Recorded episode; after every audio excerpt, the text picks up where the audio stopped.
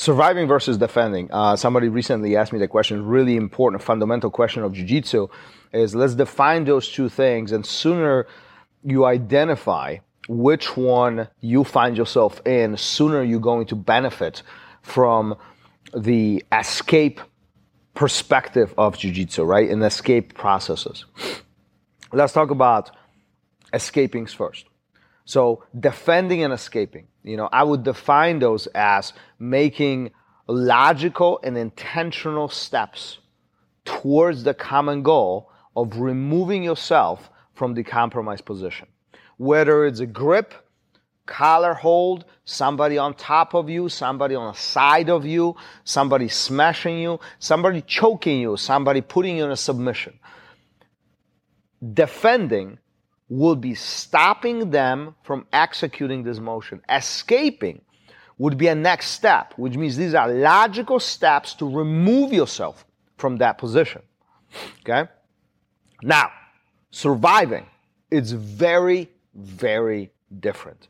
Surviving often is not making logical steps. Matter of fact, um, with survival, often there's anxiety associated with it and surrounded by. Um, there's panic associated with survival. Um, we definitely are not making a lot of logical steps or logical decisions for ourselves. Often the mind is fogged and cluttered with chaos. Um, so as you can see, we don't have as much control of the situation when we are in this survival mode. So what I often tell my students is that these three stages survival, defense, and escape are three independent of each other, yet very close, in very close proximity. So, what I mean by this, when we survive, we are not making any steps to change the situation. We are simply trying to coexist without losing. The moment we step over to the next stage, which is defending.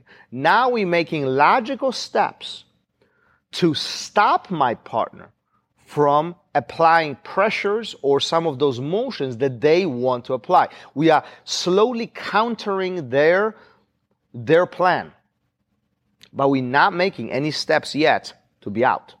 This is just defending. Now, escaping is very different. Escaping is we are making logical steps towards the exit. We are exiting out the position. Somehow our job is to reverse, not only to stop, but to reverse, to escape, to move out, to change the position. And at the end of all of this, there should be a conversation of control. Without control, we can't establish any of those three. Before, we, if we're surviving, when we regain the control, we're no longer surviving. Now we are controlling, right? If we are defending and we regain the control, now we're not defending anymore. We are controlling. Similar with escapes. When we escape, the end of the, each escape, there should be a component of control. I'm in charge now. I'm no longer escaping. So what the trick is that you need to identify which stage you're in.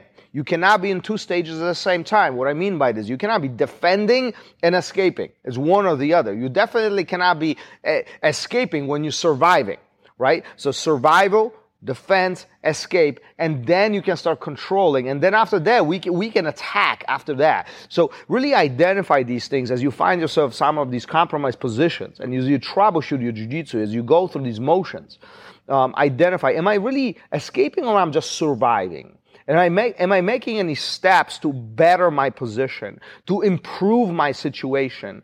Uh, is he still applying his own will? Who's in charge here? That's a big one. So Think about this. At the moment you identify these buckets, the moment you identify this situation, your, your, your game will change. Your escapes become more clear. You're going to gain more control of the situation. And honestly, you're going to start improving by far faster. Peace. Thanks for listening. If you would like to engage and send me your comments, thoughts, questions, I'll be happy to bring it up to the show and help you out in any way I possibly can. You can find me on Instagram, RozdzynskiBJJ. Until then, keep on rolling. I'll see you guys on the mat. Peace.